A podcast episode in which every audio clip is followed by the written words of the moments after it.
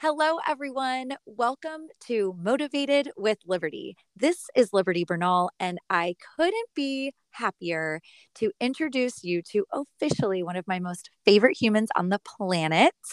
His name is Brian Lambalot, and he is one half of Brian and Chris, um, who are these amazing people who are embarking on the journey of parenthood. But it has not been without its hiccups and its challenges. And I personally find so much motivation and inspiration and just joy for them. Um, when I hear their story, I am friends with these two and I'm so grateful for it. And I feel like I'm now part of their journey but I really wanted to share it and I could ramble forever. But Brian, welcome to Motivated. Hi, Libby. Thanks for having me. you are so welcome. Thank you so much. I I, I, I found it to be easy to get you to be on this podcast, which I'm grateful for. but I think, Brian, it's because you already are sharing your story and you have a gazillion followers as it is. um, I mean, literally hundreds of thousands of people who want to know what's happening with you and Chris on TikTok. You have huge Instagram following, but it goes pretty deep and that's what i was hoping you would share is a little bit more about you and about chris and your growing family and what you've been through because i think you'll inspire a lot of people listening today about just continuing to go forward and not letting not letting the challenges get in the way. No absolutely. Like you said we've been through a lot so we're grateful to be where we're at today and have definitely um, learned a lot along the way through all the ups and downs. Yeah so tell us more about you, both of you, and your life and and why you're here talking today. Sure. Um, yeah. So Chris and I have been together Gosh, uh, just over 10 years. Um, that's a long time for gay years. So it's probably like dog years. So you times it by seven. So it's like been 70 years that we've been together. um, but no, we've been together total 10 years, um, married for just over five. We celebrated our five year wedding anniversary in October. Yay. And um, I know, yay. And um, we, we actually met online well before the Tinder days. Um, and, you know, it's very, um, it's a lot more difficult to meet um, someone if you happen to be gay um, in a normal way you know you can't just assume that you go to a bar and you see this cute guy and you assume that he's gay you know so um, it might not work out for you if you did if you did it that way but um, we met online and um, Chris was currently living in uh, in San Diego when we met, and I was living in Temecula, wine country, where I was working. And mm-hmm. um, I moved down to San Diego about a year, a little over a year after Chris and I's relationship kicked off. And um, we bought our first house together in San Elijo Hills um, back in 20, um, 2012. And mm-hmm. then um, from there, we uh, moved downtown for a little bit. I was working um, in, ho- in hotels before the pandemic, and we wanted to do the downtown vibe because we had already started talking about wanting to grow our family. But before that, we were like, let's get this downtown high rise experience over with. And we were down there for about 15 months. And then now we have found ourselves back in Carlsbad, um, closer to where Chris works.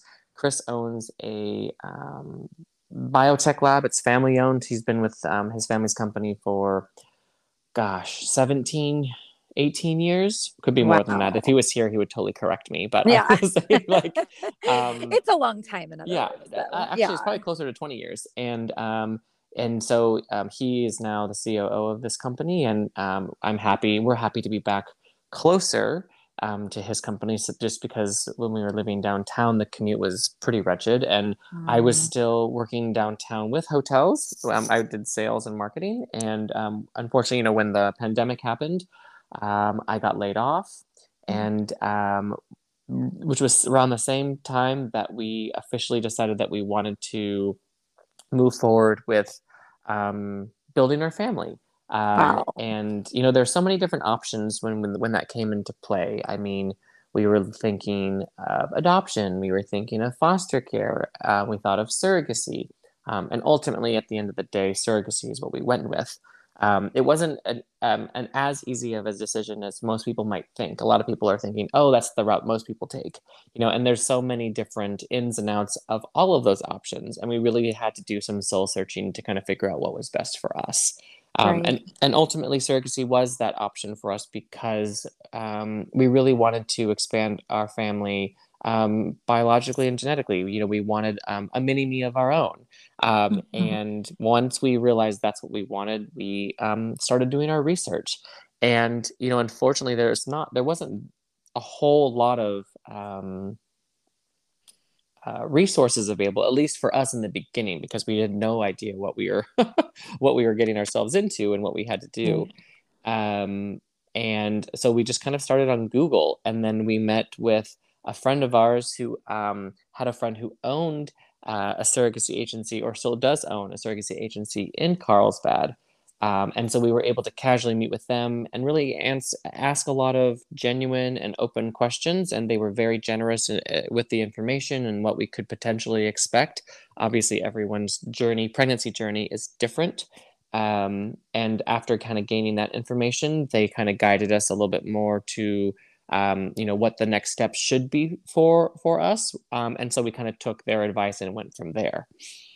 Wow. And i think you, some things that you've just said stood out so much. One is it was hard to find information which is so wild because you're embarking on one of the biggest most important things in life to ex- expand your family. I know. And yeah, that's why I, I do feel so grateful that you and Chris have been so open about sharing your journey and helping to educate people.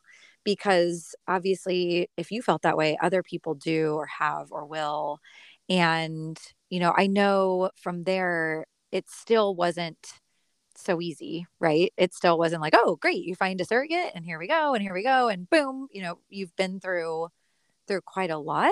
Mm-hmm. Um, and I think that's where the most inspiration comes from. So do you mind sharing, you know, what happened from there?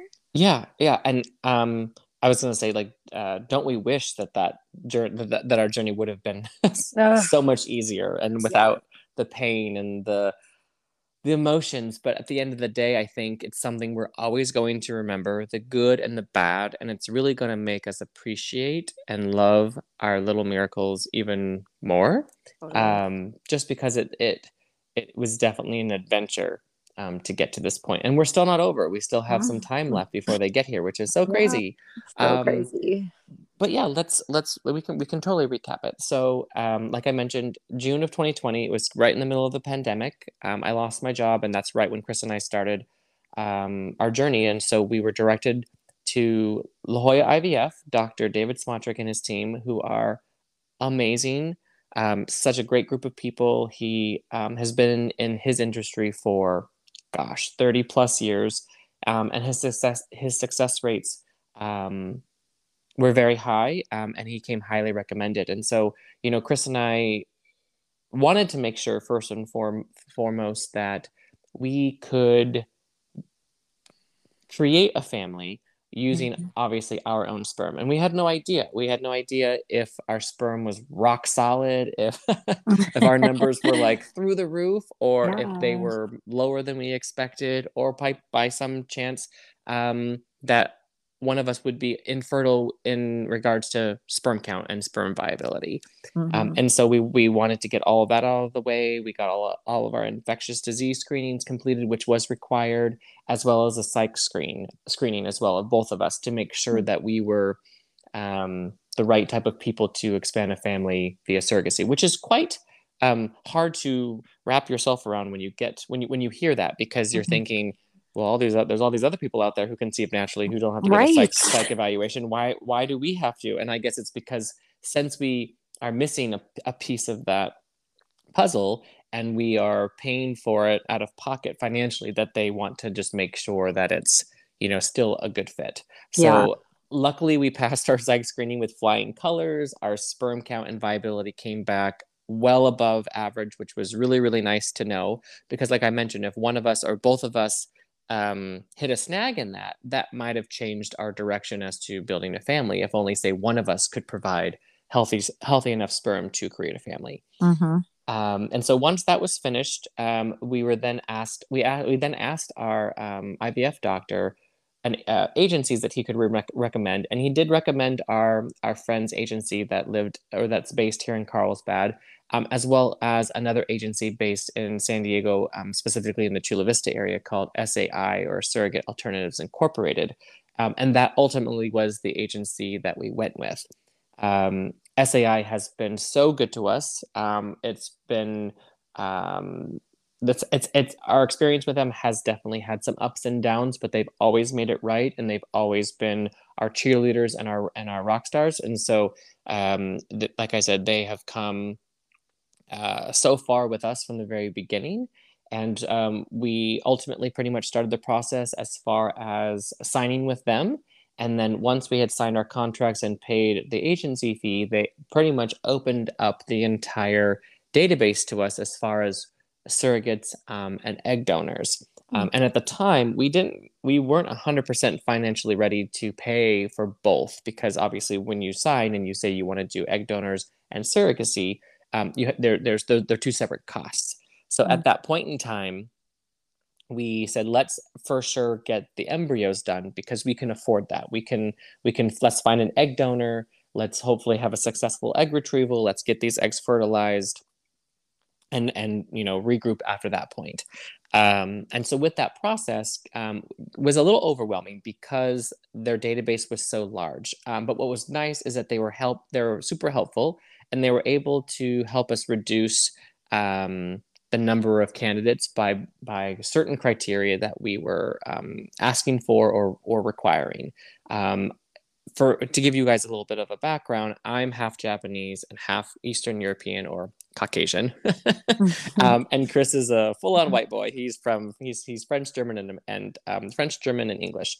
And originally, we really wanted to find an egg donor that was that had similar genetics to me with the Japanese and the Caucasian component, so that way um, the babies, which I don't know if I've mentioned, we were we were wanting twins, um, mm-hmm. one from each of us. We wanted them to be a blend of both of us, yeah. and so that was kind of like our our our main goal. And luckily, we we did come across one pretty quickly. I shouldn't say one, but we came across a lovely lady um, based um, here in California that did have that genetic um, uh, balance that we wanted. And um, she had done uh, egg donors in the past, or she she was an egg donor in the past, but it had been some time since her last uh, transfer, and so she was wanting to discuss this new potential um, opportunity with her husband because they were also talking about um, creating their own family. Um, coincidentally, at the same time that we were wanting to to create ours, and so we gave her a little bit of time, and ultimately she said that they really wanted to try for their family and that she was going to pass on being an egg donor for us, which was, you know, a little sad because we were really, really hoping, like, wow, we found someone that actually worked out. She lived local or, you know, local as far as being California, West Coast. Um, and then to have it not work out was a little bit of a, a disappointment. But, um, you know, there we were still hopeful um, to hopefully find someone else that's similar to her, and they just weren't uh, coming up. And so Chris had mentioned well before this process, he's like, I would love to have a mini me, whether that means it's a boy or a girl, um, with my blue eyes. He's like, I love my blue eyes. You love my blue eyes. let's let's continue the the blue eyed journey. And so when we were having issues finding that special mix, I you know gave in and said, you know what, that's something that's super important to you. Yes, let's let's open up the the the search for um, women who live specifically in Southern California, hopefully in the San Diego area, that was under a certain age, that was blonde and blue eyed to kind of help guarantee those genetics because Chris has blue eyes. If she had blue eyes, it would be pretty much like a 99.9% guarantee that it would happen. Yeah. And um, we did find someone pretty quickly and we started the process. And unfortunately, with her, um, she had done so many um, donor transfers in the past, very successful donor transfers but by the time she got to us and she got screened by our IVF doctor, he noticed her numbers were very strong in the beginning of her of her journeys and they started to deteriorate as the more that she had done it mm. and so he was like you know what i just want to make sure that you have the most um, the best chances of getting a high um, number of eggs from your donor and i don't recommend um, this person as your donor because her numbers are significantly dropping and we don't want you to only end up with say five or six before you even get to fertilize them you know for example.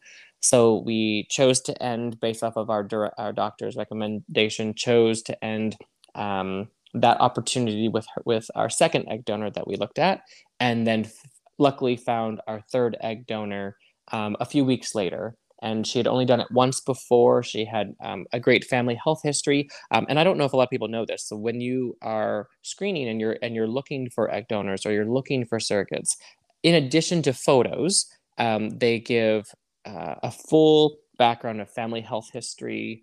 Um, you know, if they have any specific, you know, um, diseases that might, have, have run ran in their family, like cancer, things like that. Um, health history as far as her kids, her husband, her husband's side of the family, the whole nine yards. So it's uh, it's a very intimate um, glimpse into what her health history was and is, along with her family. So you help it helps you build a better understanding and and know what you're potentially getting into if that person say has something that you might not have known right um, without it. Um, and luckily, her her family health history was great. There were no major issues. Obviously, no one's perfect, so we obviously had to be somewhat flexible. Um, but uh, she matched with us as well, which matching just means that we selected her um, and she selected us. So in that process with egg donors and with surrogates, both sides have to match. So just because we might choose an egg donor that we are in love with based off mm-hmm. of her mm-hmm. profile and we want to meet with her via Zoom or in person, um, she ha- would have to reciprocate that same level of enthusiasm and, and, and agree to want to be part of it. Right, um, right. Luckily, she totally did, which was good news for us. She went through her psych evaluation, she went through her whole medical screening, she passed with flying colors. Um, we signed our contract. She obviously had her um, fee that she collects by doing this um, mm-hmm. and, and whatnot, as she should. She is helping us with a component that we, we don't have. yeah. Um, and then she started her process with all the hormones and over over the course of um, about a month month and a half um, she developed a very healthy um, very large number of eggs which our ivf doctor was very um, surprised with because it was higher than even her first um, transfer that she did. Um, and if i'm remembering correctly she had a total of we received a total of 25 eggs from her retrieval which was like like i said a, a big big deal and then they immediately um, screen all of those eggs to see which ones show um, a higher viability and higher chances of being a, a good uh, candidate for our um, for our embryos. And after that screening was done, we went down from 25 to 22, um, okay. which was great. That's still a good number, right? Oh yeah, still a really good number. Um, and like I mentioned earlier, Chris and I were wanting to do twins. Um, that was something that we definitely agreed upon from the very beginning. We wanted to have one from each of us. So that was really great that we ended up with an even number. So then I had 11 eggs um, fertilized with my sperm, and Chris had the other 11 fertilized with his sperm. And then from there, they um, are sent away to the lab, um, safe and sound, so they can um, they can start do start they start the process, and they eventually get to a step called blastocyst, which uh, means that they have turned into um, an embryo at that p- at that point.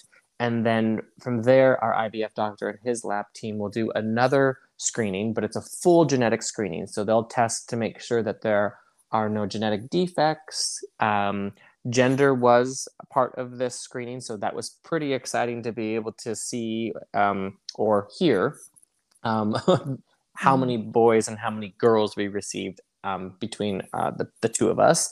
And then also to to make sure that they're still viable and strong. All of the embryos were given a certain grade. Um, mm-hmm. the highest grade for an embryo would be aa and then it goes ab i can't remember if it goes to ac i think it does. And then it starts with b a b b b c and then c and then d and then it goes lower. Mm-hmm. um, and I was very nervous when this happened because, or when when they were going through blastocyst, because I had asked our doctor, I was like, so we already lost three eggs from the 25 that we were originally given. Do you is it is it normal? Is it is it the average to where we see a big drop in these number of eggs just so I can prepare myself, or is it kind of like another small dip? And he's like, well, I can't guarantee anything just because these are preliminary um, screenings, but when they go out for the major screening. Um, we'll have a better idea on what that is. And I was like, okay, that makes sense. But but but he's like, but I don't really foresee you going from 11 to like one. He's like, that would be very, very rare. I'm like, okay. Lo- little did I know because our process had just started um, that we would be a very rare case for a lot of things. Oh my um, gosh. Yeah. So unfortunately, when all of our eggs came back with the the, the, the 22 eggs that were viable um, came back after blastocyst, I went down from 11 to four eggs, which was quite a big um, drop. Um, I was still grateful, don't get me wrong. I was still grateful that I had four, but it was again not something that I was expecting, not something our doctor thought would happen. Um, you know, that it was that was more than 50%. So it was kind of like, oh gosh. Um, and then Chris Chris's um, scenario was much more the norm. He went down from 11 to 9, which was something that I was hoping we would end up at. You know, each of us would get a maybe 7, 8, or 9 total. Um, but then, in addition to the four that I had that were viable, two I had two additional embryos that came back blank, which mm. was really um, kind of hard to to wrap my head around because I'm like, how do they come back blank? And he's like, well, it it, it could mean that um, there's there's no form of life that will that will be created from this, or the lab just didn't take um, enough of a sample to confirm um, if it's viable or not. And so mm. he's like, we won't know that until um, your transfer day. Once you get a surrogate, um, if we unfreeze them and we have or we defrost them and we send them out to the lab and rush it for them to retest them again. And I was like, Oh, uh, so I was like, so technically, if we sent them out during our transfer, both of them could very well get reconfirmed as a no, or there could be a potential chance that one or both of them can come back as a yes. And he said, yes, that is that is the case. I was like, okay, cool. Um, so at that point, we were left with four viable on my end and nine viable on Chris. So 13 viable eggs, which is a huge number between the both of us. Um, and we were so, so grateful for that. Um, and then obviously, once that information came through, we took a little bit of time to process all of that and then obviously wait until we were ready to start the process of finding a surrogate. Okay, Brian, this is where I'm going to be really mean to our listeners and I'm going to stop you and create a cliffhanger because this is so much incredible detail that I think everyone is so grateful to receive and learn about and understand. But I also know that we'd likely be better off to save the rest of your story for our next episode. Is that okay with you? No, absolutely. We have so much more to share, so I'm excited to to come back. Oh my gosh, yay. There is so much to share. I happen to know that eh, the story it's it's a little up, it's a little down, it's a little up, but it ends up amazing and inspiring. So I'm just so grateful you're willing to share so much. I'm an open book, as you know. uh, yay. Okay. Well, with that, we're going to wrap up today's episode. I'm sure anyone listening is like, what? so you'll just have to tune in next week when we publish the next episode. I'm not going to make anyone wait, Brian. I'm going to have you right back to back in your episodes if that's cool. Absolutely. Um, and we can continue learning. I'm loving, I am loving the details too, because I just have missed some of these along the way. So, you know, your story of surrogacy and becoming parents is just truly inspirational and I really appreciate you sharing. And I just thank you for, you know, starting this story with us here today and we can't wait to hear the rest. Of course. I'm very excited to continue um, telling our journey and telling our story with you next week and hopefully people will be like anxiously waiting. I think they will. Knowing everyone following you, I think they will. So, thank you so much for listening and for meeting the amazing Brian. Stay tuned for next week so you can hear the rest of the story. And again, this is Liberty Bernal. Thank you for listening to Motivated with Liberty. Have a wonderful rest of your day.